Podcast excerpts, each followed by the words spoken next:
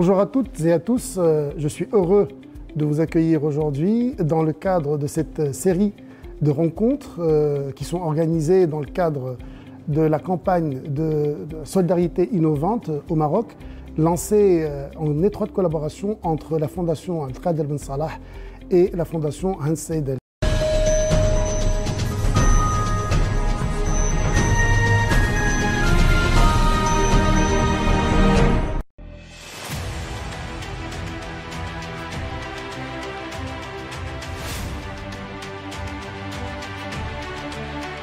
Aujourd'hui, nous accueillons euh, Madame Naïma Chikhawi. Euh, bonjour, Madame Chikhawi. Je rappelle que vous êtes euh, socio-anthropologue, vous êtes également enseignante au sein de l'INSAP au Maroc. Et nous allons ensemble essayer de parler entre nous de la motivation des donateurs. Et avant de vous poser ma première question sur la motivation des donateurs, j'aimerais d'abord vous poser une question sur quels sont, à votre avis, euh, les tendances majeures que vous observez pour la solidarité au Maroc euh, durant l'année 2022. Merci beaucoup, merci de cette invitation. Permettez-moi de me parler de ma propre motivation pour parler des motivations des donateurs. Je suis honorée de pouvoir prendre part à cette campagne très intéressante qui, je suis certaine, interpellerait tous les Marocains et les Marocaines euh, de par la question qui est très très importante et qui est au cœur justement de l'actualité, euh, non seulement depuis euh, cette pandémie de la Covid-19, mais qui devient très incessante.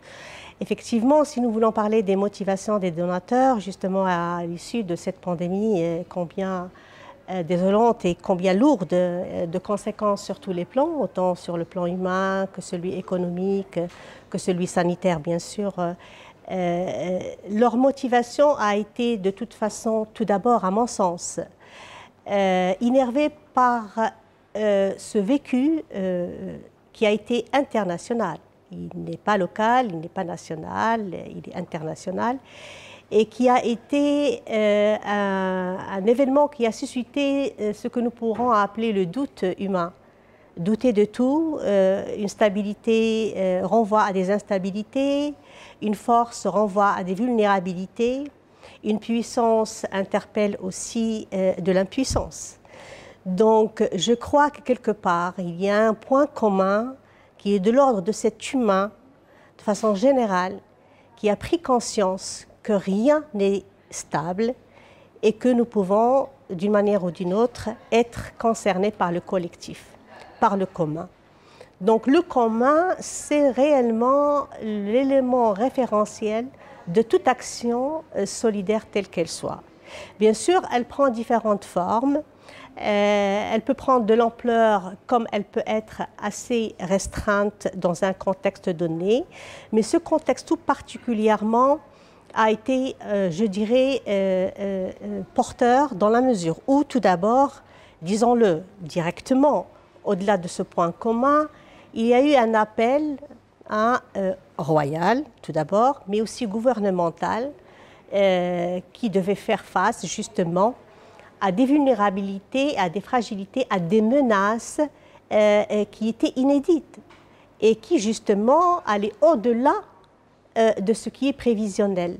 Il fallait gérer le quotidien, il fallait gérer l'aléatoire, il fallait gérer surtout les poches et les foyers de grandes vulnérabilités. Parce que c'est qui qui ne pouvait pas faire face Eh bien, c'était les plus démunis, les plus fragiles. Et donc, euh, ça d'une part, je parlerai d'une certaine dimension sociale, mais au-delà de ça, euh, nous pouvons aussi, d'une manière autant réaliste que pragmatique, parler des intérêts qui étaient des intérêts économiques très menacés. Donc beaucoup de donateurs se voyaient non seulement euh, ce qui se passait autour d'eux euh, représentait beaucoup de risques pour les autres, mais ils étaient aussi menacés. Et donc, je conclus que cette menace commune, à des degrés, à des échelles très différenciées, nous a complètement rapprochés. Et je crois que c'est une leçon tirée que j'espère prendra chemin et qui va justement être un des éléments, on va dire pas une feuille de route, mais un élément guide pour que ça traverse toutes les activités, toutes les actions, mais aussi toutes les politiques, entre autres publiques et économiques, euh, y compris. Donc ça, c'était les deux éléments. Maintenant, bien sûr, euh, nous ne pouvons pas euh, ne pas évoquer une certaine tradition de la solidarité qui est ancrée dans la société marocaine et qui a vu se multiplier les donateurs. Nous avons autant eu des donateurs institutionnels que des donateurs du secteur privé, que, des acteurs associatifs qui se sont très très très vite impliqués. Mais ce qui était extraordinaire et notoire, je crois que ça a été salué à l'échelle mondiale, je dirais, euh, bien sûr, ce n'est pas une euh, chose, disons-le, singulièrement marocaine ou authentiquement marocaine comme on a souvent tendance à le dire, mais c'est quand même une source de fierté de voir des citoyens concernés, des jeunes tout particulièrement, des étudiants qui ont usé de leur euh, savoir et qui ont été chercher des solutions euh, ad hoc pour certains problèmes. Euh, des gens de quartier, comme à l'instar de ce qui se passait dans, les, dans nos quartiers traditionnellement. Donc il y a eu beaucoup de belles initiatives qui s'étaient manifestées et qui, bien sûr, faut-il bien sûr les documenter et, cet échange euh, comme ça, euh, de manière spontanée, le fait d'évoquer ça, ça pourrait effectivement amener à ce qu'on documente mieux pour mieux analyser euh, ces choses-là. Alors bien sûr, la solidarité non seulement a été nationale, mais il a fallu qu'elle soit aussi quelque part, on va dire, continentale, avec d'autres pays. Le Maroc a été un des pays qui avait eu une, un geste de solidarité à l'échelle du continent africain. Euh, ce qui rentre bien sûr dans une politique déclarée depuis longtemps. Mais au-delà de ça, ce n'est pas non plus quelque chose euh, de nouveau et, ça rejoignit bien euh, un, problème qui avait une grande ampleur et qui, a interpellé tout le monde, de plus jeunes, des même au sein des, au sein des familles euh, il y avait certaines formes de solidarité. Euh, j'aimerais bien évoquer euh, une certaine solidarité qui concernerait d'autres franges de la société, au-delà des, démunis, des pauvres, des régions isolées. Il y avait aussi dans certains immeubles, dans certaines habitations, euh, euh, des formes de solidarité qui s'étaient exprimées de manière très spontanée et qui étaient d'une grande efficacité, ne serait-ce que la circulation de l'information, euh, la correction aussi ou la précision de la désinformation. donc voilà, plus les, nouveaux moyens de technologie, je crois que le WhatsApp et d'autres moyens ont joué un grand rôle justement comme de nouveaux canaux d'une solidarité qui est aussi virtuelle on était bien sûr dans le réel, mais on était aussi dans le virtuel. Euh, recevoir une information euh, qui a une dimension prophylactique, comment se protéger, comment, euh, voilà, comment être solidaire avec son voisin, comment respecter les règles et les normes. Qu'est-ce que le couvre-feu Ne serait-ce que ça demande une solidarité, parce que la solidarité peut se baser sur justement un partage ou un don de quelque chose de matériel, mais aussi celui immatériel est des fois beaucoup plus important euh, parce qu'il est de l'ordre justement euh, d'une réponse euh, qui n'est pas forcément réfléchie et qui n'est pas forcément monnaïable. Donc elle a une dimension symbolique et des fois une dimension pédagogique très très importante. en fait, Madame Cheikhaoui, en vous écoutant et en tenant compte de ces deux dernières années où il y a eu effectivement, comme vous l'avez si bien souligné, une forte mobilisation, une grande solidarité.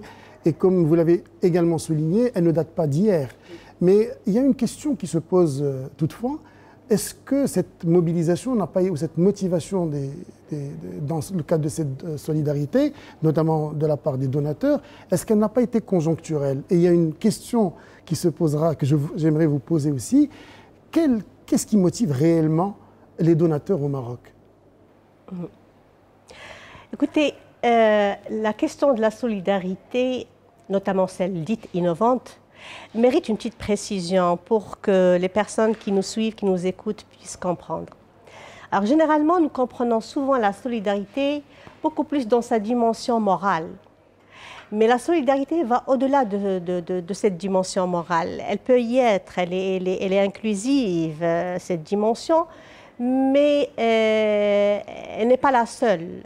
La solidarité fait appel à des intérêts croisés. Et c'est des fois un peu lourd à, l'oreille et à l'entendement parce que euh, pour nous, Marocains, nous nous sommes beaucoup plus habitués à la connotation de la solidarité dans l'entendement de, la, bienfaisance ou dans, sa dimension, on va dire, éthique ou religieuse.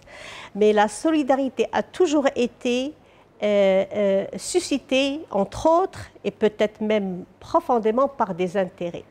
Alors ces intérêts peuvent effectivement être matériels comme ils peuvent être aussi immatériels.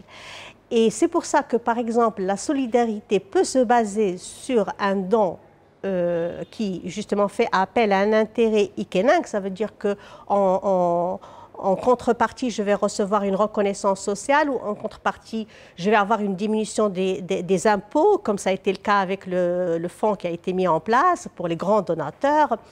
Euh, mais des fois, c'est beaucoup plus euh, une solidarité qui est basée sur des valeurs communes. Donc ces valeurs communes sont très importantes pour un donateur euh, comme pour celui qui reçoit le don. Et c'est pour ça que la solidarité euh, ne cesse d'être traversée par des changements, ce qui a été toujours le cas, euh, je dirais très profonds, qui en tout cas prennent contenu à travers les changements qui traversent notre société marocaine les Marocains et les Marocaines ne sont plus ces membres du collectif ou ces membres du groupe ou ces membres de la famille.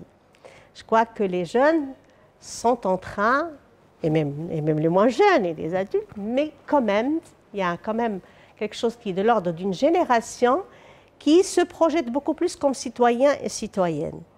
Et donc, si vous voulez, le référentiel de la bienfaisance, il n'est pas absent, mais il est quand même un petit peu euh, objet des fois d'élan critique, non seulement parce que euh, on prend conscience qu'il y a des prérogatives et des responsabilités des uns et des, autres, non seulement de l'État et de ses institutions, parce qu'on n'est plus dans l'État-providence depuis longtemps, hein, euh, mais aussi par les responsables, les acteurs économiques, par exemple.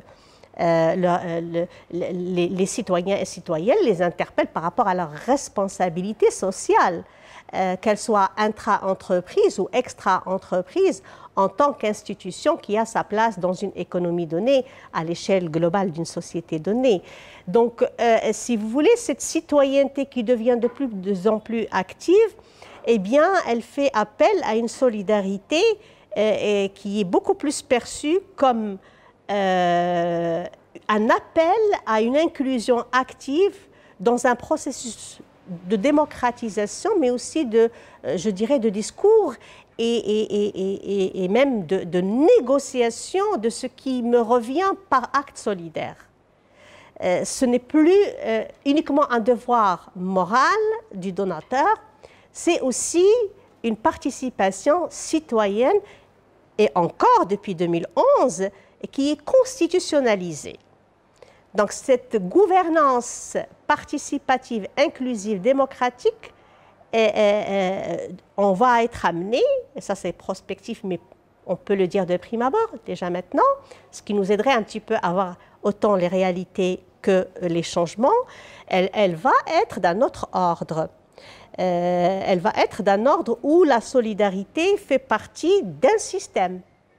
Et si elle fait partie d'un système, il va falloir l'institutionnaliser, bien sûr, et l'asseoir par rapport à un référentiel euh, idéal qui n'est pas forcément uniquement religieux. Et je n'oublierai pas une petite parenthèse, et je terminerai sur cette question si vous le permettez, ce qu'il ne faut pas oublier que la question de la solidarité de bienfaisance a connu un processus d'instrumentalisation politique et politicienne, je dirais, euh, juste avant euh, euh, cette pandémie du Covid. Si nous prenons par exemple la décennie entre 2011 et 2020, nous étions déjà dans un, on ne va pas dire un débat d'opinion publique, mais si vous parcourez la presse ou si vous voyez un peu ce qui se passe au niveau de la société, il y a eu beaucoup d'événements.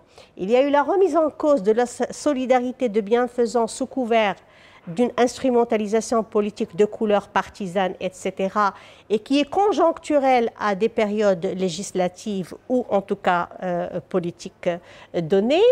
Mais il y a eu aussi, euh, avec les grandes crises qu'a connues le monde, mais aussi le Maroc été très concerné et même très frappé depuis celle de 2009, à des mouvements aussi sociaux, parce que les mouvements sociaux, ce sont aussi des leviers euh, euh, euh, de, comment dirais-je, qui crée des dynamiques pour un appel à, un autre pacte social.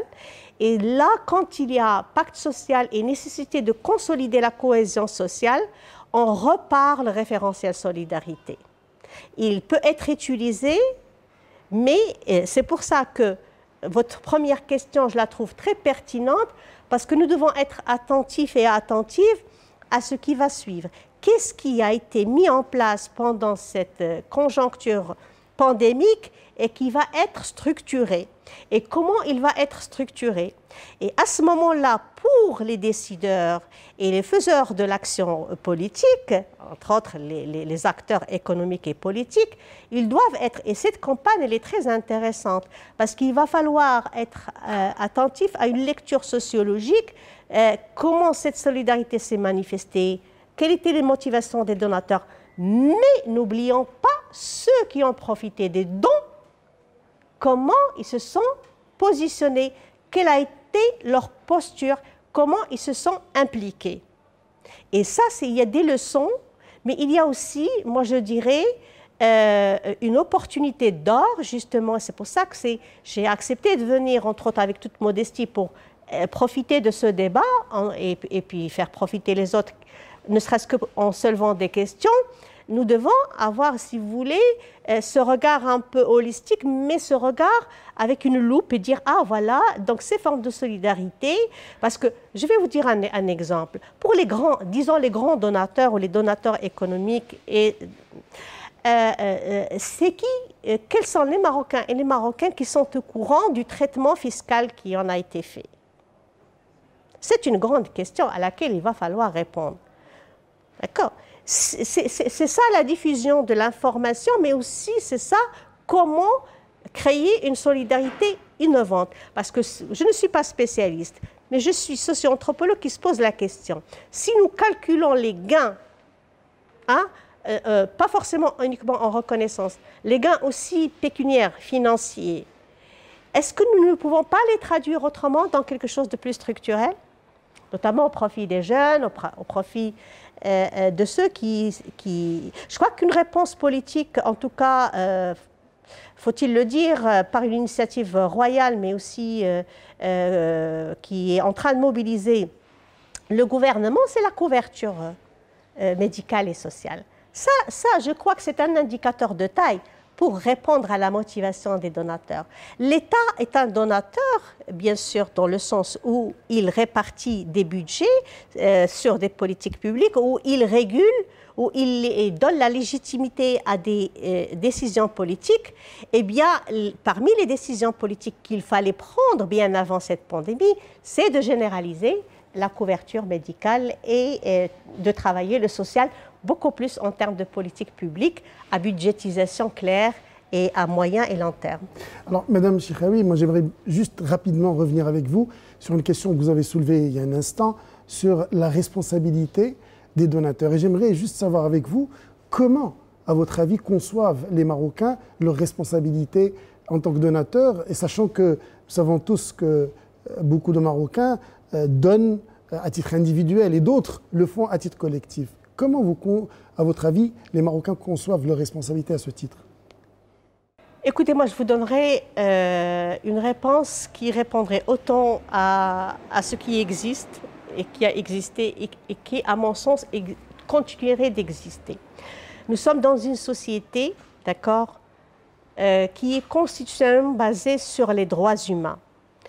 Et parmi les droits humains, c'est les libertés, qu'elles soient publiques ou personnelles. Donc nous devons respecter les libertés personnelles. Donc nous devons bien sûr saluer les dons individuels. D'accord Ça peut toujours continuer sous une forme ou sous une, autre. Ça peut être, nous avons déjà des dons, en tout cas, qui sont établis, à savoir la zakat, par exemple, euh, nous avons le, don euh, qui, sont basés sur des traditions, on va dire sur des pratiques traditionnelles euh, qui sont ancrées à, des tissus culturels dans certaines zones marocaines, mais qui malheureusement se sont démantelés. Et faut-il maintenant les revisiter? C'est très important parce qu'ils ont des fois une dimension environnementale, sociale, etc. Et ça, je crois, c'est tout un travail sur ce patrimoine relatif justement en forme de solidarité qu'il va falloir documenter, euh, duquel il va falloir aussi s'inspirer pour consolider ces pratiques parce qu'elles sont très efficientes et elles sont très efficaces. Euh, euh, elles ont été, on va dire, bon, un peu naturellement, pour ne pas dire accidentellement, un peu marginalisées parce que nous sommes quand même dans un, dans une économie libérale, nous sommes dans un système capitaliste qui est macro. Donc le micro, on l'a beaucoup oublié. Et donc il y a des pratiques au niveau micro qu'il va falloir ressusciter, qu'il va falloir bien sûr euh, étudier tout d'abord et ressusciter. Euh, ça, ça d'une part. D'autre part, euh, euh, par rapport euh, à la responsabilité des donateurs, au-delà des libertés personnelles et de ces pratiques-là, je crois qu'au Maroc, nous avons, et ça, bon, je ne suis pas spécialiste, mais je dirais quand même un mot, je crois que nous avons eu quelques expériences d'entreprises responsables, socialement responsables. Il n'y a pas beaucoup de visibilité de, cette, de, de, ce, de ce fait-là. Euh, est-ce qu'il est probant Est-ce qu'il a été efficace? Est-ce qu'il a été réellement euh, euh, très proche de, de, sa philosophie réelle, à savoir la responsabilité, autant en tout cas par rapport à, un personnel, à des ouvriers, mais aussi par rapport à une participation solidaire inclusive qui va au-delà parce qu'au-delà des droits, en tout cas, qui doivent être respectés, on peut être solidaire justement euh, par mille, mille façons, hein, par, par l'innovation justement, ou par l'écoute de l'innovation sociale telle qu'elle se, telle qu'elle se manifeste, etc. Et euh, euh, maintenant, par rapport à, toujours à la responsabilité, une grande question se poserait. Et moi, j'ai confronté cette, cette question-là quand j'avais eu à travailler un petit peu sur les dites personnes âgées. Il y avait des pratiques de, de solidarité, de bienfaisance euh, qui n'était pas forcément adéquate.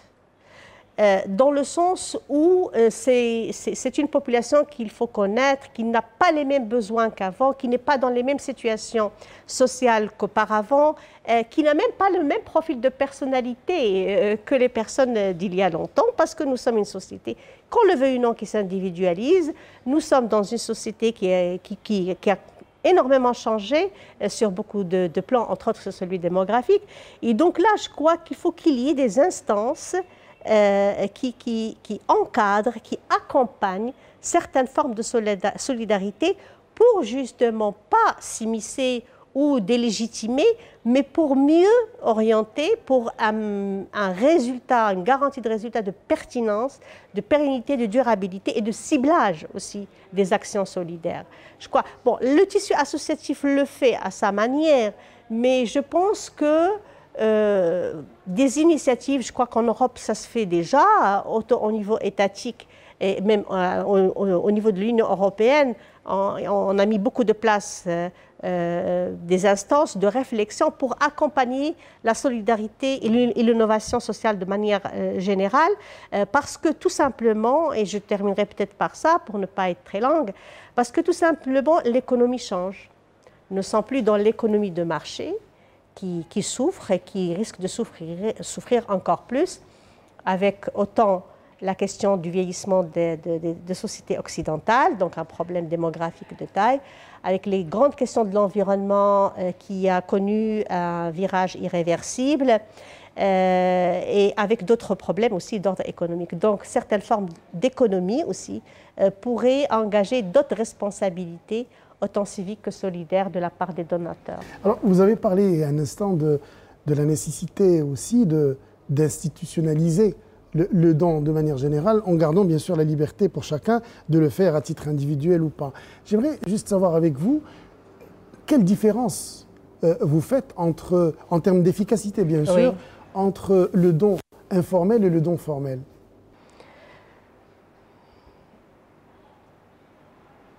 Il n'y a pas de don informel. Il n'y a pas de don informel. Euh, il est très difficile. Vous savez, nous avons un grand anthropologue qui s'appelle Marcel Moss qui a complètement théorisé la question. Il, n'y a de don qu'avec un contre-don. Donc, quelqu'un qui fait un don en souhaitant aller au paradis, d'accord, c'est intentionnel quelque part, n'est-ce pas?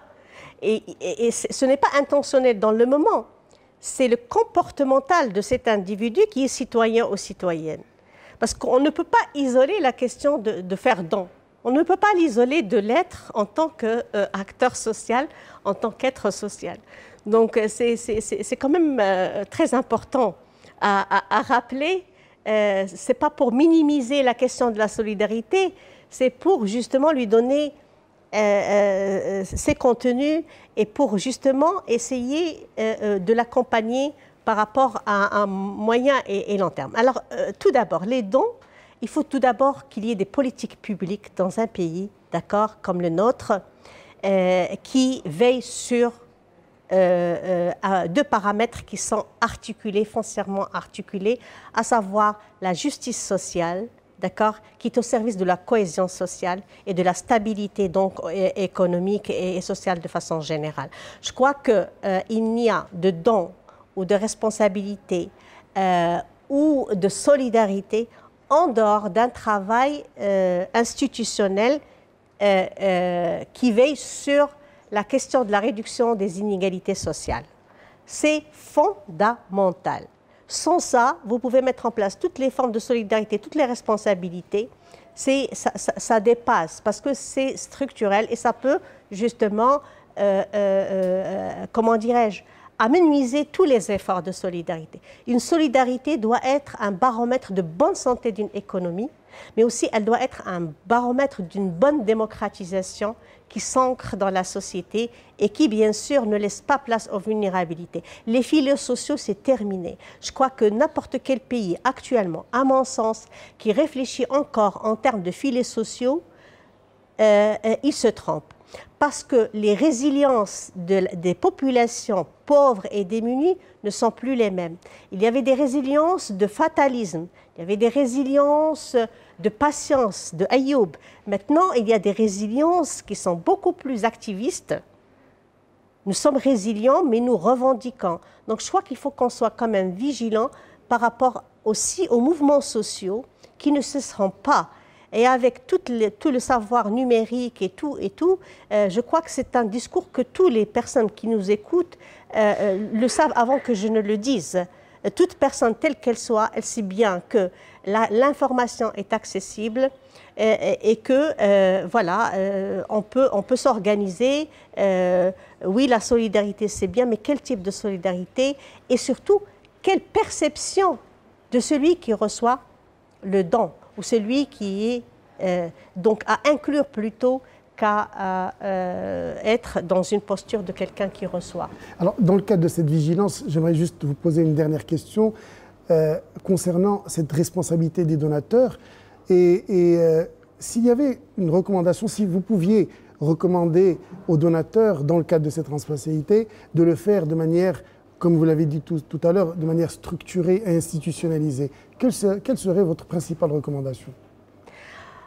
Ma principale recommandation serait une communication, pas de marketing, une communication responsable. Ça veut dire quoi une communication responsable? Ça veut dire une communication intelligente, une communication qui ne perçoit plus le citoyen et les citoyenne comme un consommateur simpliste. Euh, voilà, euh, il suffit qu'il ait le ventre rempli pour qu'il soit bien. Il faut vraiment se désillusionner de ce profil du citoyen de la citoyenne. Euh, il faut avoir une communication responsable. Donc, déjà par rapport à la perception stéréotypée, stéréotypée du citoyen de la citoyenne. Deuxièmement, la communication c'est un interlocuteur, d'accord, un canal et un émetteur. L'interlocuteur doit être au même niveau que l'émetteur. Ça veut dire quoi être au même niveau de l'émetteur? Ça veut dire qu'il faut qu'il y ait de la négociation sociale, d'accord? Euh, euh, au-delà du taux d'analphabétisme, au-delà de tout ce que vous pouvez dire sur le Maroc. Parce que nous sommes dans une société en mutation. Je dis bien en mutation. Malgré tout, toutes les résistances, malgré tous les retards, nous sommes dans, parce que nous sommes dans un mouvement euh, qui va au-delà de nos frontières. Donc ça, c'est la, deuxième ou troisième, même par recommandation, c'est un point de vue. C'est s'ouvrir, c'est partir du capital social et capital humain en tant que potentiel, d'accord, et en tant qu'acteur. Donc l'innovation sociale, il faut l'accompagner, il faut l'innerver, et il faut aussi euh, euh, en faire quelque chose qui, qui, ne, qui ne s'arrête pas au local.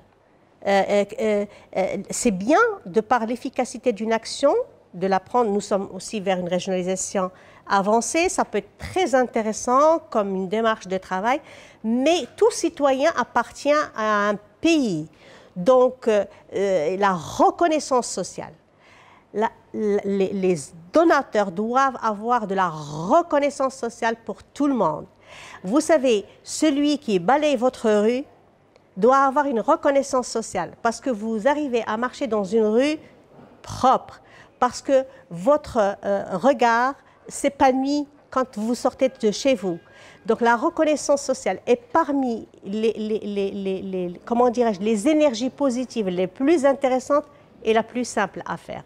Donc je crois que ces deux niveaux, à mon sens, bien sûr, viendraient euh, toutes les, initiatives déjà, en place, euh, de l'entrepreneuriat social, euh, de, des chantiers pour les jeunes, qui sont là, je crois que ce sont de très belles initiatives et qui donnent des fruits et qui sont intéressantes. Mais l'innovation sociale est une innovation qui émane du bas elle ne vient pas de manière verticale. Si elle viendrait de manière verticale, elle serait stérile. On n'aurait pas avancé. Donc la solidarité, c'est de reconnaître l'horizontalité de l'action sociale, l'horizontalité euh, de la communication aussi. D'accord? Et je crois que ce sont des, des démarches, en tout cas de la part d'une enseignante, qui sont beaucoup plus pédagogiques, mais je crois beaucoup en ça euh, d'après un peu ma petite observation de ce qui se fait dans ce domaine. Madame Cheikhaoui, merci beaucoup. Je rappelle que vous, êtes euh, socio-anthropologue, vous êtes aussi enseignante euh, à l'INSAP Maroc. Je rappelle aussi que vous étiez avec nous pour parler de la motivation des donateurs. cher public, moi je tiens aussi à vous remercier d'avoir bien voulu suivre avec nous cette rencontre qui s'inscrit dans le cadre d'une série de rencontres organisées dans le cadre du programme pour une solidarité innovante au Maroc organisé en étroite collaboration euh, euh, par la Fondation euh, Al-Qadr Ben Salah et la Fondation Hans Sandel. Et je vous dis à très bientôt. Merci